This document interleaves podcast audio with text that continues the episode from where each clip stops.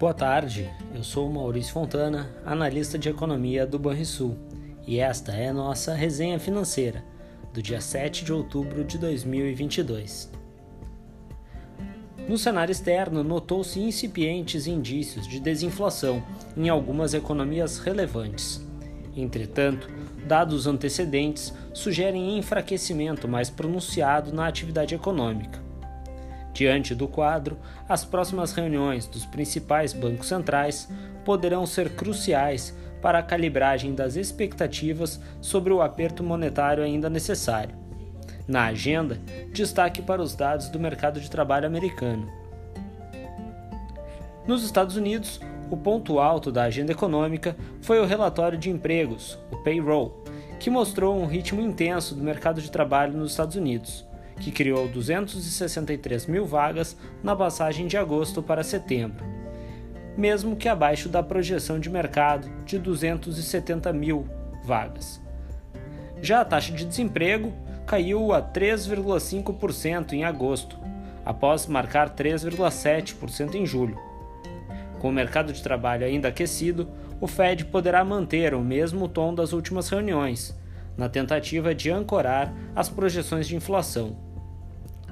Ademais, o índice de gerentes de compras, o PMI, composto para a economia dos Estados Unidos, subiu para 49,5 pontos em setembro, após registrar 44,6 pontos em agosto, mas permaneceu em campo contracionista.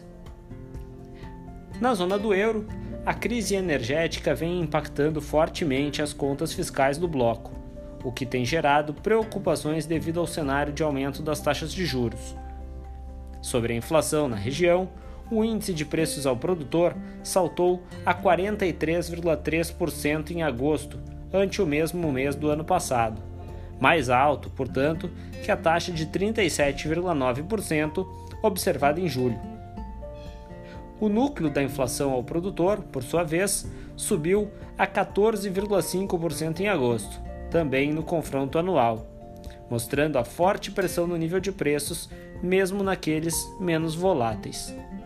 Além disso, o PMI composto para a zona do euro caiu de 48,9 pontos em agosto para 48,1 pontos em setembro, atingindo seu menor nível em 20 meses, e o resultado abaixo de 50 pontos, mostrando que a atividade segue em contração.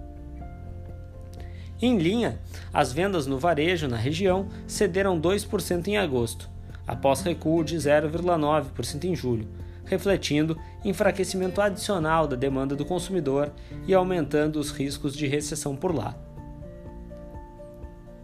Por aqui, no Brasil, a atividade econômica seguiu em trajetória positiva, com diferenças claras entre os setores. Por um lado, o setor de serviços tem sido importante impulsionador dos resultados. Por outro, o setor industrial, um dos destaques da agenda semanal, não conseguiu ganhar tração e, mesmo com a recuperação das cadeias de suprimentos, seguiu distante de crescer. Começando pelas boas notícias, o IGPDI caiu 1,22% em setembro ante agosto, quando havia marcado deflação de 0,55%. A queda da taxa na passagem de agosto para setembro foi puxada principalmente pelos preços no atacado. Já o índice de difusão deste indicador apresentou importante recuo no período, e em 12 meses o IGPDI marcou alta de 7,94%, desacelerando em relação à taxa de 8,67% acumulada até agosto. Além disso, as vendas do comércio varejista brasileiro recuaram 0,1% em agosto ante julho, quando haviam caído 0,5%. Na comparação anual, as vendas do varejo tiveram alta de 1,6%. Os dados vieram melhores do que as projeções apontavam, o que aumentou a expectativa pela retomada do crescimento para o último quadrimestre de 2022. Já a produção industrial recuou 0,6% entre os meses de julho e agosto, eliminando o avanço de mesma magnitude registrado um mês antes. Com o resultado, o setor permaneceu 1,5% abaixo de seu patamar pré-pandemia. Em 12 meses, houve crescimento de 2,7%. Vale destacar que a queda do setor foi concentrada em poucas atividades, uma vez que somente 8 das 26 apontaram taxas negativas no período.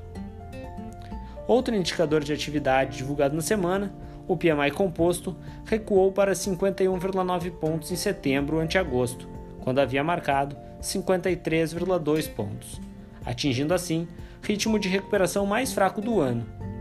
Com a inflação abrandada, pelo menos por enquanto, os prestadores de serviços mantiveram visões otimistas para os próximos meses, segundo a publicação.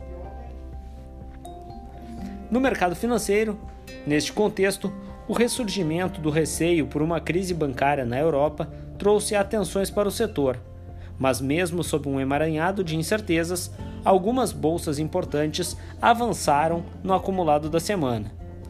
O índice S&P 500 nos Estados Unidos subiu 2,3% até meados da tarde desta sexta-feira, e no mesmo período, a bolsa alemã avançou 1,5%. Por fim, os dias que sucederam o primeiro turno das eleições nacionais trouxeram um comportamento favorável do mercado financeiro interno, com valorização acumulada de 6,5% no Ibovespa. Já o dólar caía 3,8% até a tarde desta sexta-feira, e os juros futuros de longo prazo recuavam. Entre as nossas projeções para as principais variáveis macroeconômicas, mantivemos a expectativa de crescimento de 2,5% para o PIB deste ano e de expansão do PIB de apenas 0,8% em 2023. Já para a taxa Selic, no final deste ano, nossa projeção é de 13,75% ao ano, enquanto para 2023 a taxa deve encerrar o ano em 11,5%. Para o IPCA, principal medida de inflação do país, nossa expectativa é de alta de 5,75% em 2022 e de 5,24% em 2023. Na agenda de indicadores da próxima semana, destaque no dia 10 para a nova edição do relatório Boletim Focus pelo Banco Central.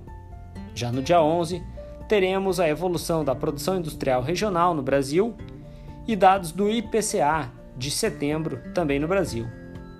No dia 12, os destaques ficam por conta da produção industrial de agosto na zona do euro, dos preços ao produtor nos Estados Unidos referentes ao mês de setembro e da publicação da ata do último encontro de política monetária americana. Já no dia 13, teremos pedidos de auxílio-desemprego nos Estados Unidos e a divulgação do índice de preços ao consumidor, também nos Estados Unidos. Enquanto à noite, teremos a divulgação dos índices de preços ao produtor e ao consumidor na China. Já no dia 14, destaque para o volume de serviços prestados no Brasil em agosto e a evolução das vendas do varejo nos Estados Unidos em setembro. É isso, pessoal. Tenham um excelente final de semana e bons investimentos.